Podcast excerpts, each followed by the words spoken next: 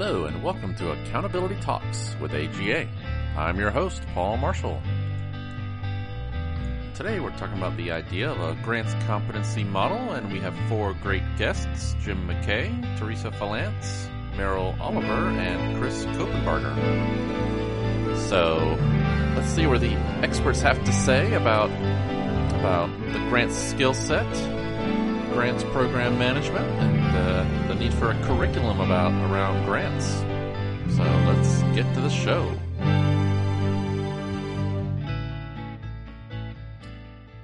Hello, and welcome to the podcast. All right, so today our subject is grants management competencies, and uh, I think this is a really interesting subject. Just uh, you know, should there be some standards around folks that support grants in the in the government?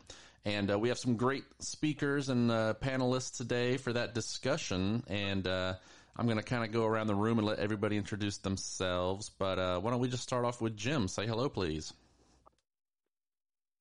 Hi, I'm Jim McKay.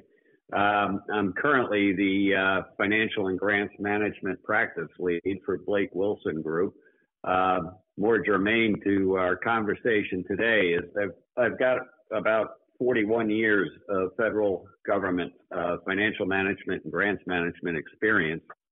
Um, I served as an inspector general and then um, directly relevant to, today, to today's discussion is that I was deputy comptroller at Justice Program, uh, where I built the infrastructure uh, supporting a $30 billion grant portfolio. Uh, we went through a period of growth very similar to what's happening now with the COVID funding, uh, where our funds quintupled overnight and we had to create the entire uh, financial management infrastructure to support that. Um, with that, I am going to turn it over to Teresa, my esteemed colleague with whom I've worked for, gosh, the past six, seven years. Hi, my name is Teresa Falance. Uh, I can't believe that Jim didn't mention that he and I are the co-authors of the Grants Management Body of Knowledge, uh, which was marketed by the National Grants Management Association. Um, I am a consultant in organizational development and education for specific groups. My career is uh, focused on skill development for grants and acquisitions, um, and generally other subjects for the last 30 years. Uh, while working for a consulting firm, I did lead a team of workforce developers in creating a human capital infrastructure for the Navy uh, acquisitions group. So this included a competency model, career roadmap, and a curriculum uh, at about five five levels. Uh, so for the past uh, six years, I've been working with Jim trying to do something similar for grants for a grant specialist infrastructure and working for projects uh, in that area for DHS, HHS, and USDA. Okay, and how about Chris? Please introduce yourself. Hi, my name is Chris Kopenbarger. I'm the Deputy Associate Administrator for HHS's Health Resources and Services Administration, also known as HRSA. I'm in the Office of Financial Assistance Management. I have about 20 years in federal grants and agreements. Uh, the last 18 years I've been at USDA with four different agencies, and I've performed uh, in the areas of operations, policy, monitoring and oversight, and grant systems. Uh, particularly over the last two years, we've seen a big influx in, in assistance funding. Uh, and as part of that, uh, I've been involved in hiring approximately 200 grants professionals. So I've seen firsthand the need for new, uh, competent candidates to enter into the federal government's grants workforce. Great. Well, thank you. Uh, welcome, Chris. And uh, we have one more uh, speaker here today. Merrill, uh, please uh, introduce yourself. Thank you, Paul. My name is Merrill Oliver. I have about 20 years in grants management. Um, I'm currently the Executive Vice President and Chief Customer Officer for eCivis, a grants management software company. I'm the former Director of the Maryland Governor's Grants Office, the former Deputy Director of the Office of Management and Budget for the Commonwealth of Puerto Rico, and also their uh, Director of the Federal Funds Management Office. I'm a past three term president of the National Grants Management Association, where I launched the Certified Grants Management Specialist credential back in 2011. I've co chaired the Presidential Executive Order Work Group on Improper Payments, and I'm a former steering committee member of the AGA Intergovernmental Partnership. So I'm very, very interested in this subject as it definitely has an impact external to uh, the federal government as those of us um, are executing our grant programs at the state and local level. So thank you for inviting me. All right. No, sounds like we have uh, exactly the right people to talk about this subject today. So I'm very happy you all are here. So, so let's jump into it. Um, why don't we start with Jim? Maybe you can kind of guide us, give us a kickoff here. Kind of a simple, simple question, but maybe a hard answer. I mean, what would you say is kind of our current state of grants management in in the government, federal, state, local? Just what's what's the current state of grants management? Tell us. Well, as uh, both Chris and uh, Merrill have mentioned, we're we're currently looking at an unprecedented unprecedented level of funding uh, from 2020 to 2022. Um, you know, prior to COVID, uh, there were about $800 billion uh, of grant funds uh, appropriated annually, uh, which at that time was double the amount of contracting money that the federal government puts out there. Now we're talking about five trillion, um, which means because grants oftentimes uh, run on for more than a year or two, um, at any given time we could have from five to, to seven, eight, nine trillion dollars active grants on the street. As of right now, of the five trillion that's been awarded, 4.3 billion has been obligated by the federal agencies. Um, so, what kind of risk does this pose uh, for the industry? Well, in 2015, the White House estimated its uh, improper payments at about 137 billion dollars a year. Um, if we roll forward now through the roll, the rounds of COVID-19 funding, um, based on a recent NBC News report, um, uh, which itself was based on a, uh, a study that had been conducted, um, there's estimated fraud in these new programs that could approach $600 billion. So if you add that to the routine improper payments that we uh, experience, we're well over $700 billion in potential fraud, waste, and abuse. Um, as far as the talent pool goes, OPM recently closed an emergency hiring announcement seeking to hire 1,000 grant specialists. This is very similar to the push that went on a few years ago when we had a crisis in the acquisition field.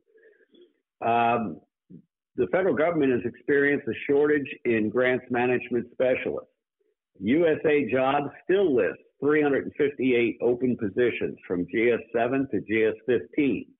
And as we know from previous presentations on this subject, the federal workforce still lacks a grants management competency model and curriculum that is mandated across all agencies. Yeah, so I mean, speaking of that, talent shortage, you know, how do you, I'm thinking, Chris, you know, over at HRSA, you're on the front lines of this. You know, how is this affecting you all? How are you able to uh, identify talent over there? Yeah, uh, thanks for the question, Paul. And it, uh, maybe what I'll do is, is, provide a response both for, for HRSA and, and uh, in my previous experience with the Forest Service, because both of those, as I had mentioned, have been uh, have had a lot of money uh, put towards their programs. Uh, of course, no two agencies are the same. Needs always vary, um, and and I'm going to kind of respond from a from a grant administrator's view, and, and not that of somebody from human resources. Uh, kind of since as a as a leader in the grants community, uh, I'm, I'm the end user. Uh, I'd also like to say there are tons of all stars in, in the grants community. Uh, there are many, many, many. I think one of the biggest challenges that we face is, is is growing as an organization in a timely manner to meet the needs of getting funds out the door, uh, particularly these new funds. Um, so, uh, with that being said, just a little bit of context for, for where I'm at with HRSA. Uh, HRSA has about $19 billion uh, annually in grants, and that's increased double just over the last couple of years. Uh, our numbers have been kind of stagnant around 240 grants professionals um, going through the full breadth of grants and agreement services, uh, both in terms of depth and breadth. Uh, we are led by uh, SESs. The Forest Service uh, has about a $2 billion portfolio with about 100 grant specialists over the last several years. Uh, and then with uh, infrastructure and a couple of and two other major programs, uh, the Forest Service uh, effectively needed to double its workforce uh, to meet those needs. Um, that's kind of what happens when you get 10 billion extra dollars um, coming to your organization. So in terms of filling the vacancies, uh, that has actually happened. There's there's not a lot of positions that remain unvacant after going through the HR process. Uh, but the general approach with respecting to building that talent uh, in, in the federal sector, so those agencies, and I think this, this extends to other agencies as, as well, has been to grow staff competencies in-house as they climb the career ladder. Of course, this means that sometimes staff are often developing competencies on the job, uh, set some pros and cons, but lacks creating standardized baseline knowledge, skills, and experiences. So, in other words, what happens with somebody at one agency doesn't necessarily mean that it's going to be terribly helpful for them when they go to another agency. With funds increasing and the need for more staff, uh, inexperience in the federal grants field, the need to build this talent is and will continue to increase. Um, so, as you can imagine, it's difficult to find someone who can do it all.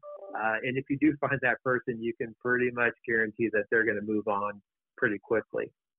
Uh, so, uh, you know, that's kind of my initial responses is we're we're we're doing it, but uh, but con- but concerns are growing. Sure, no, and you said, and you you mentioned folks have to be able to do it all. I mean, that's a pretty tall order there. I mean, what you know, what's the approach that you you've taken to you know to finding employees that can do that all, or maybe to break things up a little bit? I mean, that's that's a pretty tall order. Uh, it is, uh, it, but I'll go with yes and no. So at HRSA, there's been very little in the way of challenges filling positions uh, as our as we really look for kind of the, the best and the brightest, and and our agency is is uh, set up in a way that we can uh, bring in those with with a lot of of uh, uh, prior experiences and a lot of competencies. Uh, and, and, we do this bringing them up through our own staff or or bringing them up, you know, from other federal agencies. this has worked well for us. But the negative side of this is, is it results in a zero net sum change for federal grants professionals. In other words, uh, we're kind of stealing Peter to pay Paul uh, from the from the federal perspective. At the Forest Service, we had a change in we had to make a change in our approach uh, for the newly created positions. Uh, for example, I was involved in hiring about 100 new staff for new positions within about a four-month time frame, which uh, in itself was a miracle. And, and uh, kudos to the Forest Service HR team. Uh, we knew we couldn't fill all of these uh, at the mid and level grades, uh, high level grades, so we hired most at the entry level. So we're talking GS5, GS7. Uh, in order to entice applicants and to provide uh, a career path, we hired the staff uh, with a full potential level for a GS11, so they had a nice ladder. Then, but we also had to place them in a multi-year training program. so that took about two to four years. That's kind of the, the schedule for that. Uh, as we hired at those mid levels, we basically stole candidates from other Forest Service units or other U.S. agencies, uh, grant teams. Uh, while this helps to ensure that we had a be- better qualified candidates, it also meant another unit or agency lost their investment. Um, and in another case, uh, prior leadership positions were filled, uh, and I define this kind of at the GS14 level, uh, were filled with a majority of program staff who had management and leadership skills, but they also lacked grants management specific skills. Right. Yeah. Kind of having to go to other agencies to find folks when I guess also the converse would be true. You know, the folks that work for you and there's so many grant management jobs out there now, you know, did you guys have trouble retaining staff? Oh yeah, uh, that's always a challenge, right? When everybody's robbing Peter to pay Paul, uh, you know, it's just changing who's got the coins in their pocket. Um, both of the agencies, the Forest Service and, and HRSA, are seeing a lot of folks um, putting in full careers. Uh, but I'll say the job retention these last couple of years really seems dependent on three main factors. One is retirement. I think everybody knows there's an aging federal workforce. The grants community is no different. Uh, there's a lot of opportunities to climb the career ladder. I think generally we're seeing higher grades out there uh, and more opportunities. And related to the to ladder is, is the ability to work from home. You know, with COVID-19, uh, we've seen more agencies and more positions avail themselves to either increase telework days or just working remotely. Uh, obviously, with the retirements, we can't stop those, and we don't want those. I want to retire someday. Hmm. but uh, yeah, no, no surprise there, right? Um, but we also need to be able to create ladders to get people to uh, to stay and to develop. Um, and I, in my personal opinion is I think we need to get more opportunities for folks to to work remotely. And I think by encouraging those across the board, uh, we can kind of help uh, increase that job retention. Right. Yeah. That's. I mean, all agencies are now either struggling or taking advantage of that remote work. But I think you know this is just the new normal. Um, so I guess I wanted to turn a little bit back to the competencies. Is kind of uh, what we're what we're focusing on today. You know, uh, I guess you know. Have you been satisfied? You said there's definitely some all stars out there um, with the candidates that you all get for grant support. Um, and you know the, the amount of experience and training that are you guys getting what you need? You know, would just tell us a little bit about how you feel about uh, those areas. All right, yeah, sure. Uh, from an HR perspective, of course, all new hires are qualified uh, for the positions which they're hired. Uh, and just in case, though, a, a, new hire may be subject to a one-year pro- probation period to demonstrate satisfactory performance.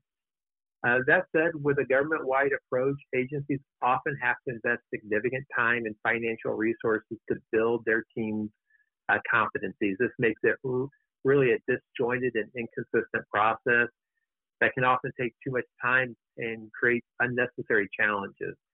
These challenges uh, will likely increase for those that have these new funds and quick turnarounds to get the money awarded, right? So if you get money in, uh, in, in February and you got to get everything awarded by the end of the fiscal year in September, there's not much time to onboard people and, and get them uh, to the competency levels that you need.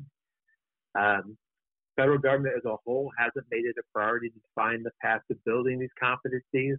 So, as you can imagine, staff aren't always well prepared. Uh, and as I mentioned retirements earlier, this can be exacerbated if we start seeing more and more uh, of those with 20, 30, 40 years of experience leaving. Uh, in the long term, it would be ideal to have standard training that uh, eventually can be um, what I like to think acquired at the university level, right? So everybody can get trained in budget and finance things at, at colleges and universities. I, would like to see the day where uh, where we can start getting people trained before they enter into the federal sector. So, uh, Chris, uh, this is Teresa, and I thought I would ask uh, another question a little deeper on what you were just saying. It sounds like you have several levels of employees, and they need to get be able to build up each successive level as they go through their career. Uh, is that the situation you're faced with? Yeah, I, I think of it that way. I, I kind of think of it in terms of entry level, mid level, uh, and then you know senior level positions. So at the entry level, you know, at the five, seven, GS five and seven levels, uh, agencies are generally hiring more on potential rather than grants knowledge and experience. Uh, you know, my experience is that most applications have little or no specific mentions of federal grants knowledge and experience. Like literally, uh, I can I've seen many, many uh, high percentages of, of resumes that don't even mention the word grant in them. Uh, since these positions often require fact-based competencies, agencies often need to provide that training. And I've already mentioned how the Forest Service has a great trainee program to walk them through that developmental process, but it's a time investment. Um, and I'll say at, at, HHS, they are currently working on a, a certification program in workforce development for those mid levels, so I'm thinking like 9 to GS 13, uh, there's definitely a full spectrum ranging from fully competent to those needing further training. Keep in mind that any movement from one agency to another invariably means new systems, program authorizations and appropriations, new administrative processes and systems. So there's a lot to learn. Um, also, in some cases, the incumbent had a previous grant position that was hyper focused on a smaller subset of activities or functions Um, and then when they're entering to a new position, they may all of a sudden need to be a jack of all trades, you know, full life cycle, or the vice versa could take place. Uh, and so there's a learning component to that. Also, incumbents may need to, fur- to further uh, their training on competencies related to leading teams because, right, we're talking mid-level, uh, building coalitions, managing projects and systems knowledge. So there definitely needs to be movement from from just a fact based to, to these other skill sets. Throughout agencies, this is a great place where incumbents take advantage of laterals to kind of expand some of those opportunities. Now, at the senior level, which I kind of think of as the GS 14 and 15 level, staff are generally very knowledgeable uh, across the spectrum of grants knowledge and have in-depth technical knowledge. Uh, often these staff require opportunities to develop their competencies in seeing issues from a strategic perspective, you know, understanding implications of internal external politics, uh, managing larger teams, uh, you know, because now they're no longer kind of operationalized; they're they're leading the team. Uh, at the Forest Service, for example, grants personnel personnel personnel, excuse me, lost out on the majority of new GS14 positions, as I mentioned earlier, because they lacked that leadership skills. But from a technical perspective, they were uh, spot on. They were probably exactly where they needed to be. Well, Chris, yeah, thank you very much for that. That very detailed uh, kind of explanation what's going on on the federal level, and uh, we'll give you a chance to rest here. I did want to ask one of our other panelists, Merrill. You know, as far as the state and local governments, you know, uh, it sounds like this is a big problem in the federal government. You know, just the, getting the the right staff and having them stick around and have the right skill sets. You know, what are some of the state and local governments doing to uh, attract and retain uh, some competent applicants in grants management? Uh, yes, this is, um, Paul, particularly challenging. Um, typically, the further outside the beltway you get, grants management knowledge drops off exponentially. And then grants management, the function of grants management falls into other duties as assigned. Um, the grants management talent pool is extremely limited. Um, you know, you're experiencing that at the federal level. It is, uh, again, exponential external to the federal government. So what happens is the definition of a grants manager varies based on the current operating environment of a particular unit of government. The focus of those units of government executing federal or even non-federal grant programs tends to fall into siloed job categories such as finance officer, program officer, administrative assistant, and so on. But you know, we know that grants management is a blend of multiple functions to include program management, financial management, performance management, procurement, compliance, monitoring, audit, and so on. The, the list goes on and on. So you can understand the extreme difficulty recruiting talent that has qualified experience across multiple functional areas of government. And that's exactly what grants managers are required to have a level of understanding and competency across multiple functional areas. Um, let me chime in here with one more question for Chris. Um, I, have heard you discussing the lack of structured education, just as Merrill just did. And I was wondering about the leadership level. I know that we have the government, uh, the federal government has some good training programs for leaders uh, for SES. Uh, I was wondering if this has to be more specific for the grants management community. Could you make use of that? Or would you have to have that leadership have some additional focus on uh, financial management and grants management uh, to get your leaders in that area. Chris? Uh, thanks, uh, Teresa, for, for the question. Yeah, I think my, my response really aligns uh, very closely with what uh, you know what Merrill had just said. We've got uh, all of these different functions. You know, she mentioned the program management and the performance, compliance, auditing. We have all these types of things, and it's it's hard to find people that are a jack of of all of these trades uh, with that grant focus, right? I you think about uh, grants being the center of the universe and everything going around it.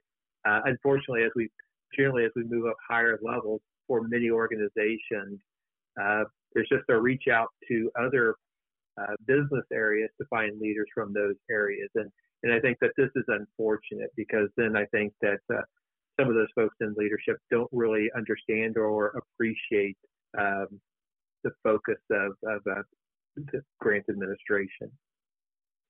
So, Merrill, this is this is Jim. Um, I've heard you say that recipients need greater direction on how to operationalize federal grant administration. Yes, yes. Um, because there is uh, this lack of formal education in this field, the talent pool reflects the very fragmented approach to grants management, and this has been going on for generations. The irony here, though, is that there are more federal grant dollars issued than federal contract dollars for decades now. Yet the government contracting space is a much more controlled environment with very clear education and career paths. Uh, so, yes, I do believe that um, there needs to be greater direction in how to operationalize grants management, and it needs to be backed with some form of competency model that has been formalized. Yeah, and, and let me pick up on that. So I wanted to ask Teresa. So speaking of education and you know kind of a formalized uh, approach here, you know I think we all know you've been studying this for quite a while. You know why don't you think that this something like this has been resolved by now? Okay, well let's recall what all of our speakers have said so far.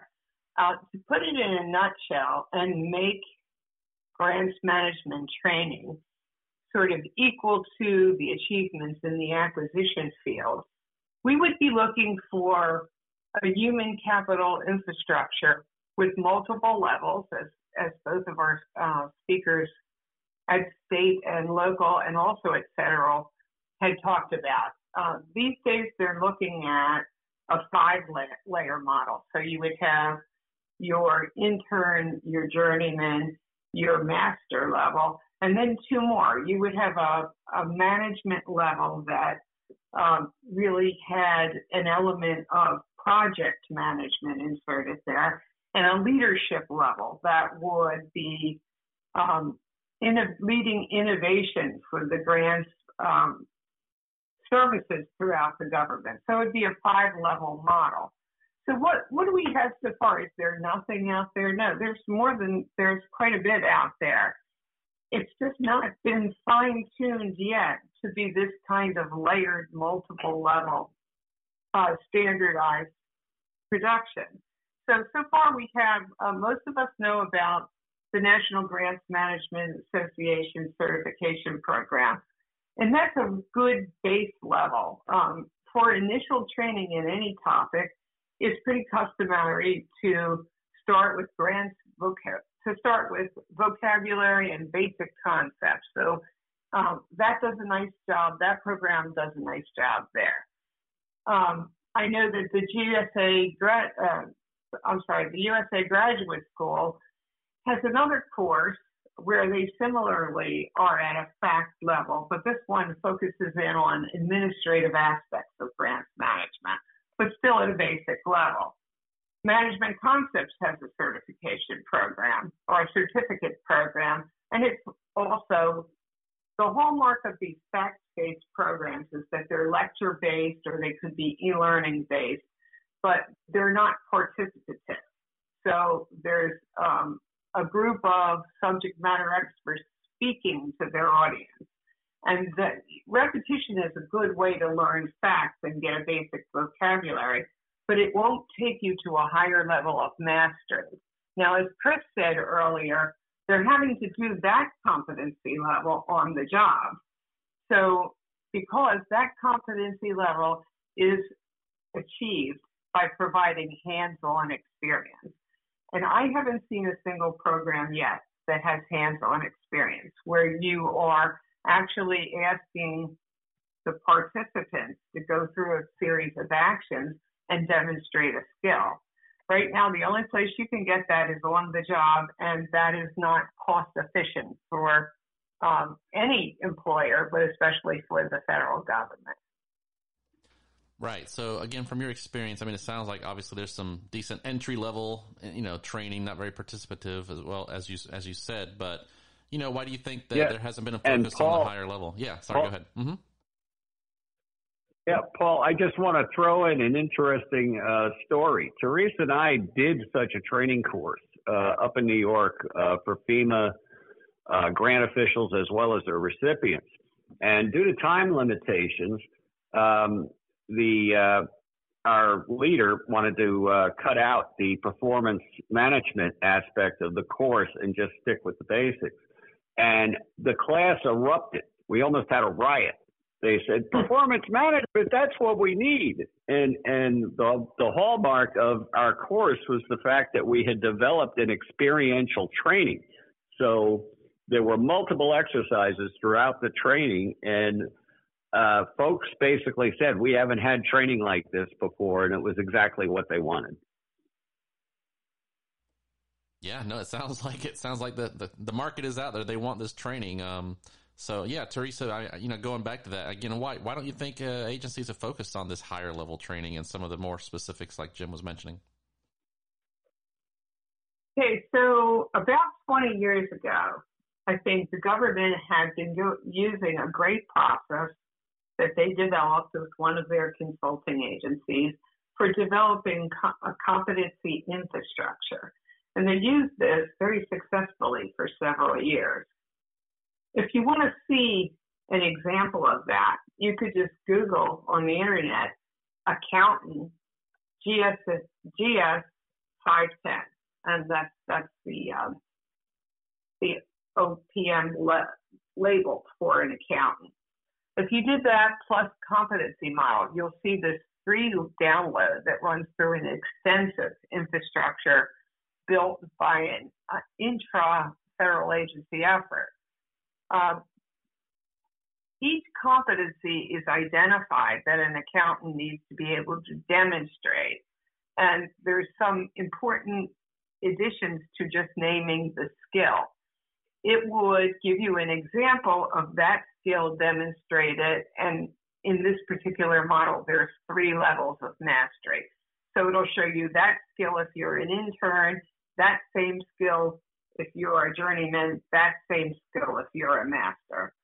Uh, it has the it will give you the ability to designate something tangible, for instance, like designing a new accounting system uh, that has to be taught by a combination of theory and an opportunity to practice doing it. Um, but what has happened here is there was um, an extensive in- infrastructure that was actually uh, built by NIH in 2011. It was terrific. It was uh, just very similar to the accounting one that I just described. What happened is in 2014, um, the law became a new regulation, the uniform guidance was released, and the 2011 model was not updated to include those the, that very important legislation. So um, they don't have a complete course anymore. They don't have a complete competency model. So without that, we hear that all different places are creating um, they're creating training.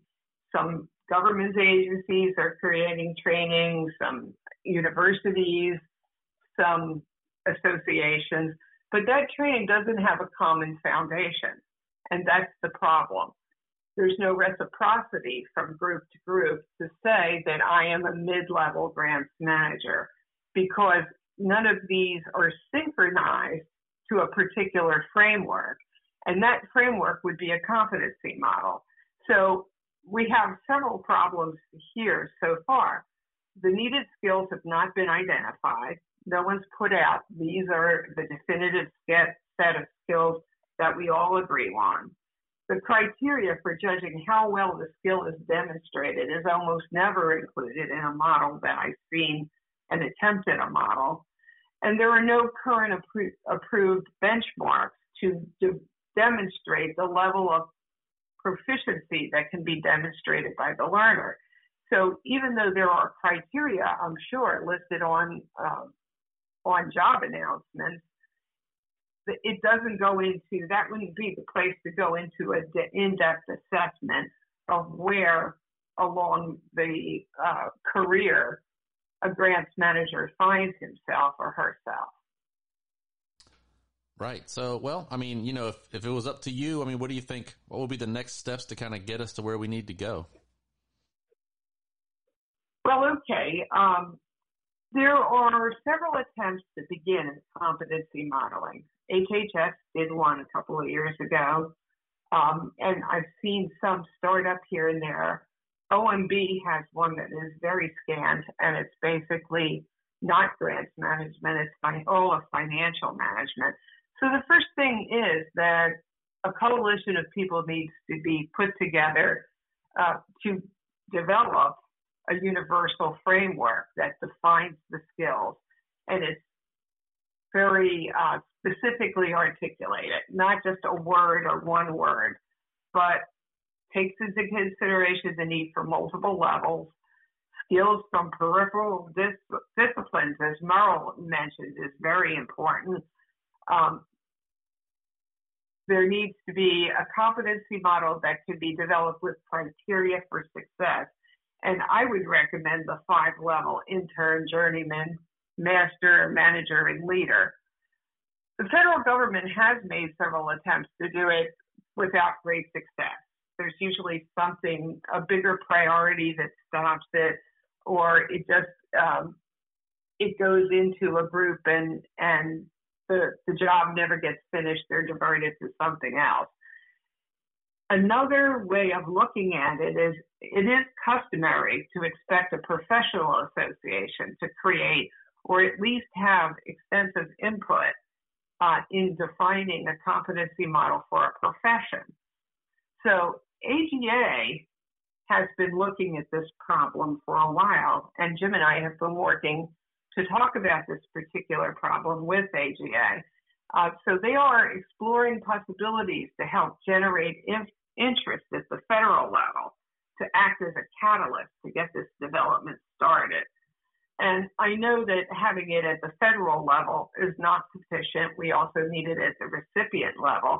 But to that, I say we have to start somewhere.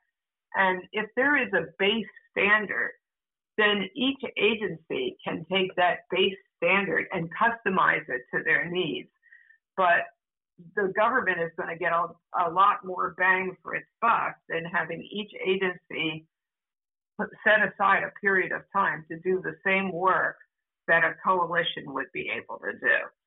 So um, AGA is looking to ways that they can encourage this from happening. So I would advise anyone interested in this subject to be sure to keep your eye on the grants area at AGA and watch for some developments because I think uh, there's starting to be a groundswell going towards getting this job done. Well, that's great. Yeah, it sounds like something we definitely need, and from everything you've laid out here today. So, so no, but thanks everybody, Teresa, Jim, Merrill, Chris for joining us today. This was a great conversation. Maybe Jim, I know you started it off. Maybe you want to finish us out here. Any final words for us, or uh, I'll, I'll turn it over to you, Jim. Sure, sure. Um, and uh, my other colleagues are welcome to uh, throw in some last comments if they want to as, as well. But I'll say this: uh, we've heard the uh, grants management environment described as being uh, comprised of people, process, uh, systems, governance, and so on. And the entire industry is beset, beset with problems in those areas. And the problem is until we address the lack of this foundation that has been described by everyone in this presentation, until we address that foundational issue, all we're doing is attacking the symptoms in all those other areas. So it's like a doctor who comes in and just treats your system, your symptoms, but never cures the disease. Um, so until we have this framework in place, we're going to continue to experience those problems across all elements of the grants management environment. All right, very well said, Merrill, Chris. Any any other final comments? You don't have to if you don't want to, but I'll give you a chance here. Um, yes, thank you. I, I, I agree with um, my colleague's assessment of the entire situation. In an ideal world for me, uh, with my focus on state and local government, which is where the majority of the funds end up, um, I would certainly um, appreciate any efforts that um, the federal government engages in um, with building coalitions to include state and local government just for that frame of reference because grants management looks and feels and operates very differently than it does um, internally within the, the federal government. Um, and I do think that AGA is uh, well positioned um, uh, because of the the um, the relationship that they do have with state and local government. So this has been an outstanding conversation. Thank you. Thank you. All right, Chris, you're on the yeah, spot. I'll, I'll just, sure. Yeah, great. Thanks, Paul. So what I say is, as grants management uh, line of business, what an awesome place to work. Uh, just it, it, it's cool being the jack of all trades. It's, it's great to have all of these competencies. What if I look forward to the day the day that fifth graders say, I don't want to be a teacher. I want to be in grants management. Uh, you know, that may be a ways away, but I think that the competency model could certainly help us to get there. And, and, and when we get there, I hope that uh, agencies or appropriators think about the resources that need to act, uh, that we would need to actually implement that. You know, so uh, appropriate funding to make um, the actions take place.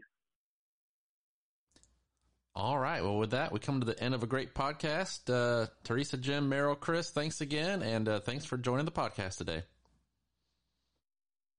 Thank you very much. Thank you. That's our show. Thanks for joining us. AGACGFM, ORG. That's where you go. Get all the podcasts. Now well into uh, our hundreds here, so plenty of stuff for you to listen to and of course plenty more coming up. So we're just now getting the backlog cleared up a bit. We have quite a few we recorded over the last couple months and we want to get them out there. So hope you are enjoying them. And uh, until you come back that next time, this is your host, Paul Marshall, signing off for Accountability Talks with AGA.